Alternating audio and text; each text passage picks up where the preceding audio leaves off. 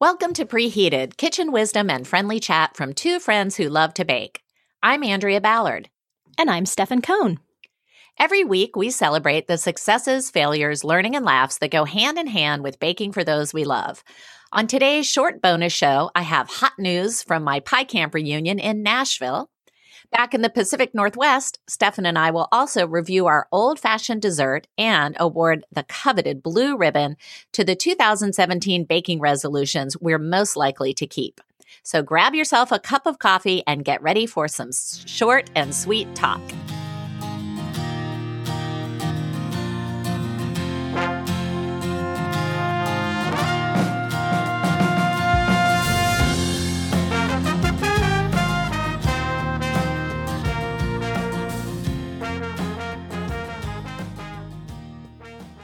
Stefan, have you checked our Facebook group lately?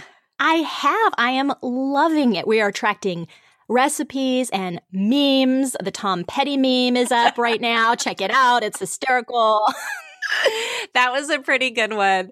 I was intrigued by two of the different posting threads. One was from listener Genevieve, who posted a picture of some blueberry muffins she whipped up, and they just look so good to me. Yeah, the photo was awesome. Genevieve, I think you may be our first listener from New York, too. Welcome. Oh, our East Coast connection. I love it. Yeah. And then I really enjoyed listener Barb posting her photo of the Eiffel Tower constructed entirely in macaroons. Thank you. I know. Now, one does wonder how many less macaroons they would have to have used had they done yours, Andrea, the supersized macaroon, right? Needless to say, I will not be tackling the recreation of a monument anytime soon. I will, however, be keeping up with listener Jan, who is traveling and headed to Paris next month. I feel I'm going to dub her our preheated road correspondent, and she will need to do a lot of pastry tasting and report back. Oh, Jan, woman on the street in Paris, please. We would love to see those pictures. You cannot turn a corner without eating something delicious in Paris. I know. I can't wait to see what she comes up with. Hey, Andrea, have you heard that 2017 has officially been designated the year of the bundt cake? No! Oh, it's where did you hear that? Uh-huh. And none other than our friends at King Arthur Flour have designated that. I think this just goes to show that someone at King Arthur must be listening to Preheated, since you and I had this figured out back in November. We're so prescient, my friend. No, we had awarded our coveted blue ribbon back in 2016 to that pumpkin cinnamon cream cheese bundt cake that we both loved. And of course, that started your mini obsession with Baker's Joy. Yeah, I still think about that cake a lot. And it's, yeah.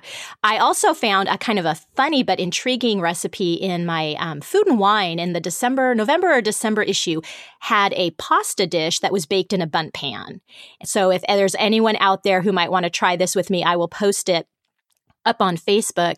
And it's kind of like a mac and cheese, but it uses spaghetti noodles. And then you make it in your bundt pan and then you turn it out at the end. So it's really pretty and very intriguing if you want to try something else during this year of the bundt. Oh, interesting. And, you know, King Arthur also, I saw, has a Mardi Gras king cake recipe in a bundt pan. So I'll save that for February, but I might be trying that out as well. Yes. And actually, I have a New Orleans food-related question for you. I'm ready. Okay. Ready? I'm ready. So in my Family Circle magazine, on the very back page, they have a recipe for something called a honey cherry baby, and it says it is a Louisiana favorite. I've never heard of this. It's like a biscuit with a mascarpone cream inside, and then this one has a dried cherry fruit compote. Is a honey cherry baby a Louisiana dessert that you're familiar with? I have never heard of it. It sounds fabulous. Okay, it's bogus. Yeah. The only reference to a baby and New Orleans that I think of is king cakes typically have a baby inside it. The baby in it, the little plastic baby. Right. And then you're lucky if you get that, right? Well, it depends. When I was growing up and you got it, yes, you're lucky, but it also means that you are responsible for bringing the next king cake. So it used to drive my mother insane because, we'd go to school, we'd have one, I think, once a week. And I would get on a roll sometimes where I would get the baby 2-3 weeks in a row, which meant that my mom was having to buy a king cake for the whole classroom. So you're eating a king cake. Let me get this straight. Yes. You're eating a king cake. The whole time? Like the whole Mardi Gras celebration? That's just the dessert. Well, so when I was growing up, it only was around Mardi Gras. I would say maybe 2 to 3 weeks around Mardi Gras. That's my memory, and my memory's fairly faulty, so don't judge me on that. I think now, it probably kicks off January 1st, and you can eat king cake anytime. So no, it's not the only dessert you're eating, but at least when I was growing up in schools, we would have one once a week. Every classroom would have one. And it sounds... Wow. If you went to someone's house, there was usually one on the counter and they would offer you one. And the ones that I always had were just your basic cinnamon roll with a white glaze and the purple, green, and gold sugar. Now they have some that are so incredible. They just look amazing. They'll have like a burnt caramel chocolate king cake or something like that. So awesome. All right. I'm really glad I had that little Mardi Gras primer there. Thank you. Awesome. Well, speaking of some historic and important desserts, we're going to review our raspberry flummery from last week. This was our last 2017 baking resolution, which was to try an old-fashioned recipe. And I loved flummery. I loved it all. I loved the color. I loved the taste. I loved the presentation, the fruit flavor. It was so head and shoulders above a boxed Jell-O, which is essentially what you're making here is a fresh fruit Jell-O. We're going to be talking about puddings and custards in March, and it's one of those baking arenas that it's nothing like the boxed version. Nothing.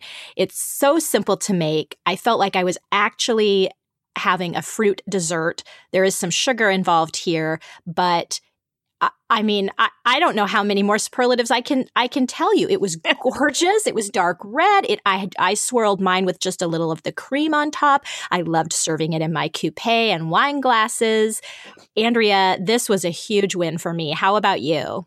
Yeah, you're not alone. I loved this dessert. I had numerous things I loved about it. Number one, it only has 4 ingredients, and one of those ingredients is water. So really 3, right? So really 3. So super, super easy. It came together quickly. I love the color.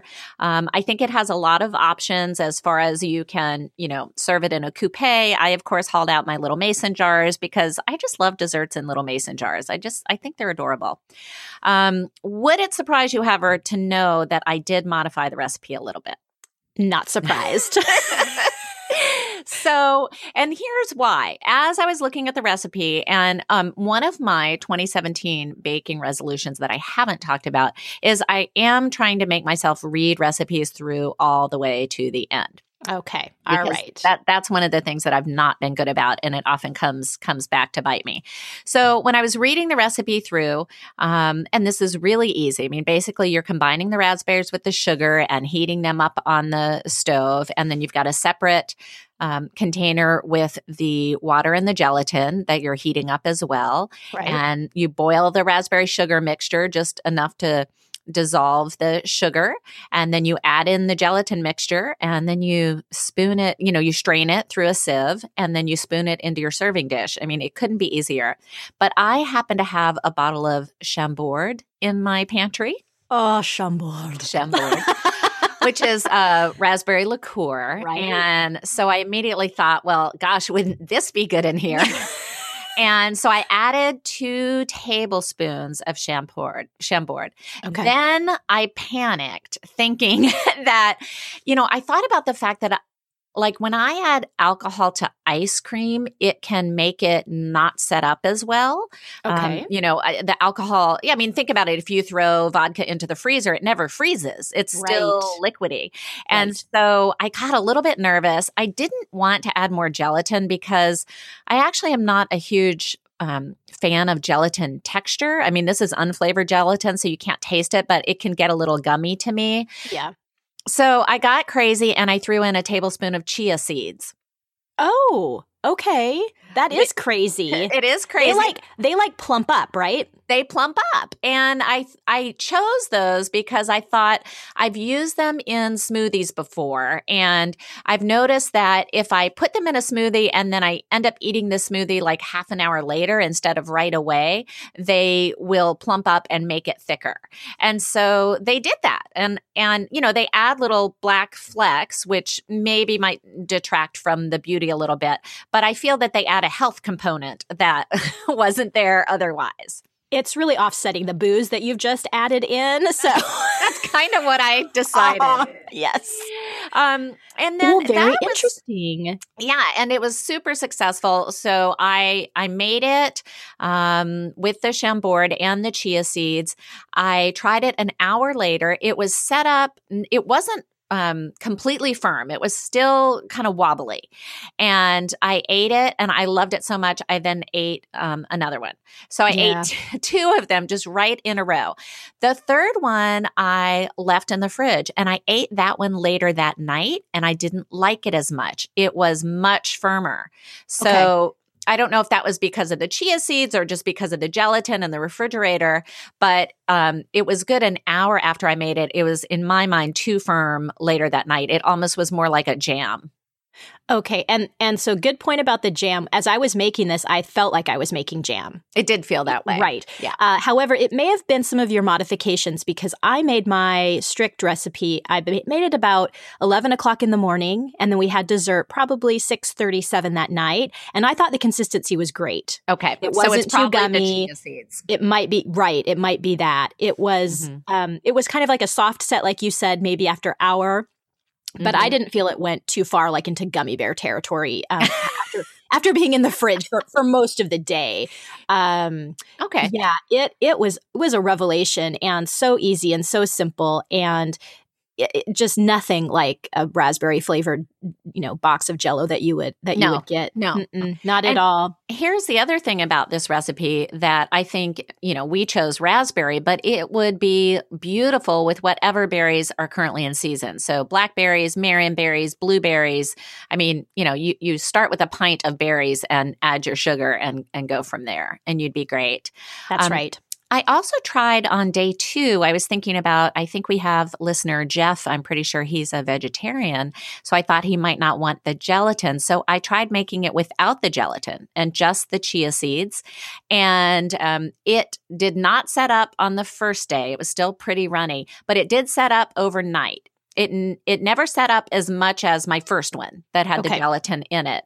But I actually liked the texture of the one without the gelatin and just the chia seeds. So some options for you guys to try out. And one wonders, how long have chia seeds been around? Is this still something that Thomas Jefferson would recognize? So that is something, I'm glad you mentioned that because I was laughing to myself thinking, how funny is it that I had chia seeds in my pantry, but I had to go to the grocery store to buy the gelatin? Like, you know, my mom's kitchen in the 50s, they definitely would have had gelatin. They would not have had chia seeds. How true. Well, so a great success for both of us bakers. If you want to modify, it sounds like it's open to some modifications, healthy or not, with some Chambord or some chia seed. It's also absolutely stunning and delicious, straight as the recipe is written. So again, that was the raspberry flummery from Richard Sachs's Classic Home Desserts. 2 thumbs up for sure. Yeah, you bet. Let me tell you a little bit about my trip to Nashville, Tennessee. Oh, you lucky girl. I can't wait to hear this. So first of all, big disappointment, no Reese Witherspoon sighting. Or like everyone lives there now, right? Like Nicole Kidman and Sheryl Crow. And, and I was keeping my eyes open because I got lucky in my Christmas trip to LA. I don't know if I told you this, but I did hold the door open for Ashton Kutcher at the Getty Museum.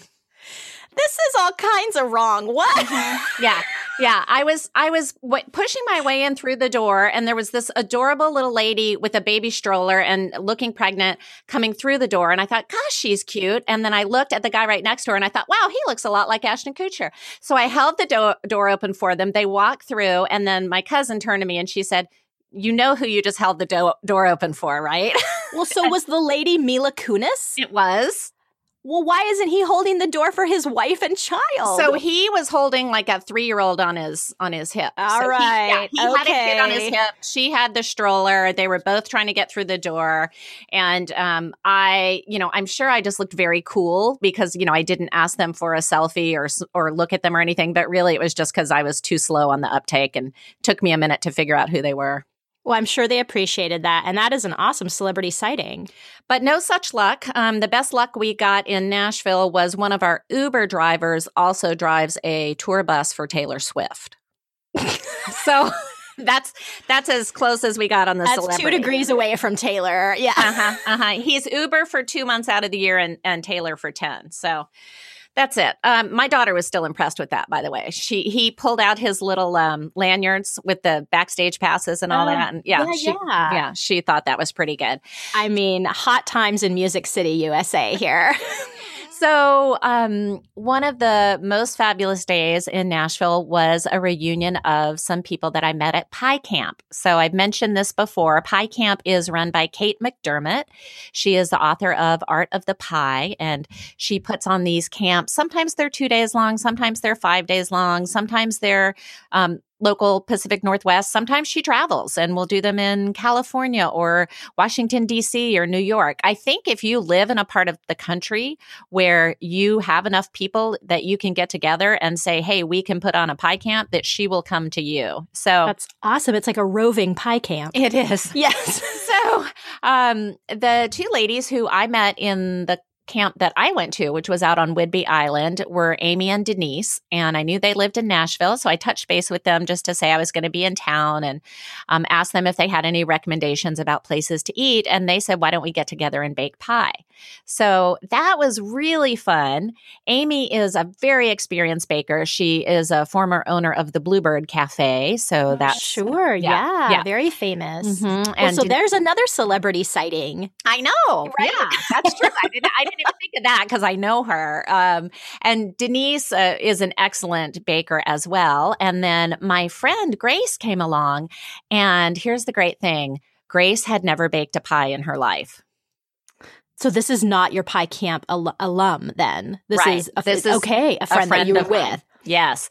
And Never, ever. And so it was really fun to take what we learned in Pie Camp and try and translate it over to someone who's never baked before. Yeah, absolutely. And let me just say that her pie turned out beautifully. Grace is a natural. She's a natural. She's an artist. She took her time. She kept saying, I'm sorry, I'm so slow. And it was like, no, take your time. It just was beautiful. It was super fun. We did... Grace did the apple pie. That was her first pie. We did some chocolate meringue pies. That's Denise's specialty, and she actually was teaching Amy how to do it. We did a blueberry pie. We did a pecan pie. So we just had a super fun afternoon of baking, and I really enjoyed it. That sounds so great. I did learn some new techniques on pie crust, and I'm going to save those for when we switch over to pie. Very exciting. That's awesome. Also from the food lines, I like to ask Uber drivers, you know, where they would recommend eating because, you know, I feel like they're local and they might have some good recommendations. Really? And none of them had any dessert recommendations. That was disappointing. They are all obsessing with something called hot chicken. Hot chicken. Is that really, really spicy chicken? Right. And so, you know, I think the idea behind hot chicken is that you marinate the chicken in buttermilk with a ton of hot sauce in it before you fry it. This does not appeal to me. It violates my rule. My number one rule is food should not hurt. And so there was just nothing. It was kind of funny. By like the fifth or sixth Uber driver, when I was like, do you have any places to recommend that eat that have really good dessert? And then, you know, they would start going on about the hot chicken. I was like, I'm done. But here's what I ended up finding. I am a big fan of Jeni's Splendid Ice Cream. Yes. I don't know if you've heard of her. Mm-hmm. Okay. And so I've had the Jeni's at Home cookbook for quite a while. I think that came out in like 2010, 2011. And I've used it to make a lot of ice cream, but I've never been to a Jeni's store. Is she from the South? I thought she was from the Midwest. She is from the Midwest, but she doesn't have any locations in the Pacific Northwest. But she had, my gosh, maybe 5 stores in Nashville. I mean, even what? Jenny, come on out. Come on out to the left coast here. Yes. You know, since we don't have a Jeni's in the Pacific Northwest, I will tell you, it very much reminded me of Salt and Straw from Portland or Molly Moon's in Seattle. It was a very similar type thing.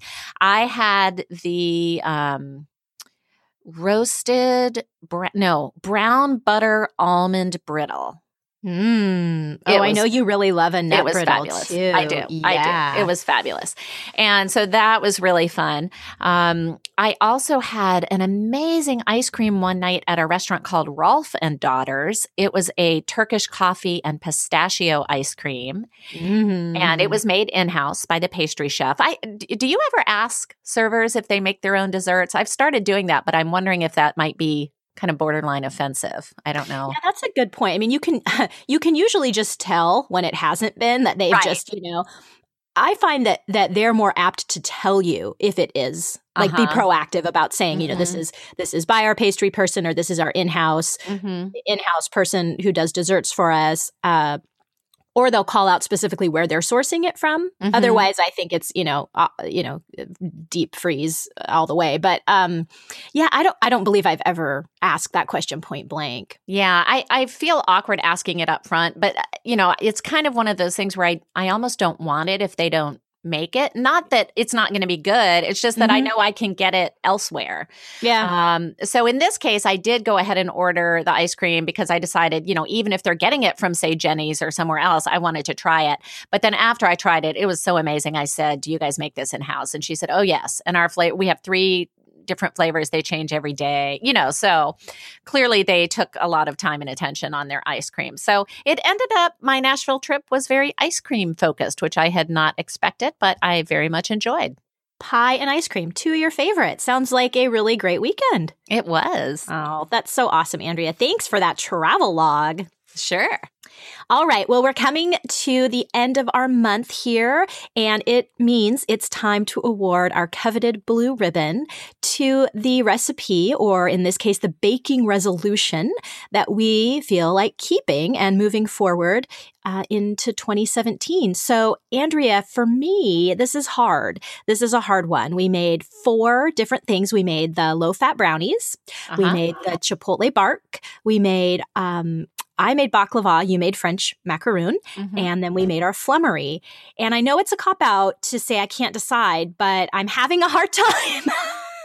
For me, it comes down between the baklava and the flummery. And they were both, you know, completely different types of dessert. One had so much effort and work, the baklava, and made so much. And then that flummery was so simple yet so delicious. I have to break with tradition here. Even though baklava is one of my favorite desserts, I think I'm going to award my ribbon to the flummery. It was so intriguing. It was so beautiful. It was so simple. And I think this is something that I can easily do. It suits my families. You know, it makes about 4 as opposed to baklava, which makes a big pan. I'm going to go with flummery. Yep. Well, not surprisingly, once again, we agreeing? Yes.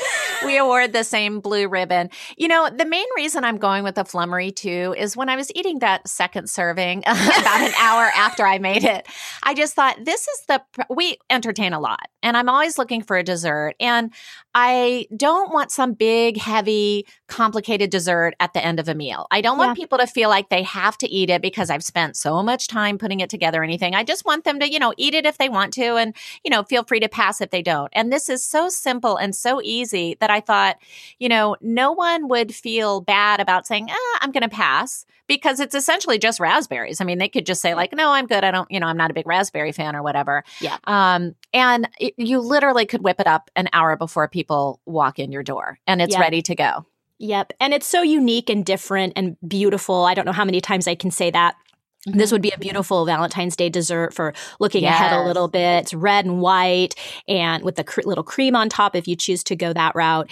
And I loved it. I'm really glad that we explored an old-fashioned recipe, and we're going to be you know, bringing it back from the 18th century into modern times.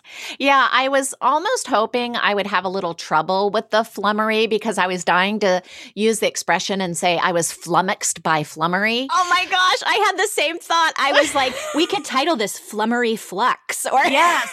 But it was so easy, and I can't think of any alliterative phrases to say. Fantastic flummery. Oh, there you go. Mm-hmm. Yeah, there you go. It was easy. This is one of those things, too, where I think to myself, you know, sure, in the 18th century, if you had to make your own gelatin, that would be a huge amount of work. But this is clearly one of those things that is so much better homemade than the box gelatin. There just is no comparison. And it's so easy. It's not gonna, you know, cause you any extra time really to do it this way. I would render my own gelatin for flummery. Wow. I know. That's how much I loved it. So, yeah. Oh. Well, Andrea, the timer's buzzed and we've got to get to our dishes. Join us next week, listeners, as we kick off National Pie Month. We're going to cover it all. Award-winning pies, upside-down pies, non-traditional pies, and our favorite pies. February's a short month, but we're going to cram it full of delicious pie. Remember, you can find us and our featured recipes on our website, preheatedpodcast.com, on Facebook and Pinterest, and download us on iTunes. We'd love it if you subscribed to our show and gave us a 5-star review. Both things will help others find us. So until next time, thanks for listening and sweet dreams.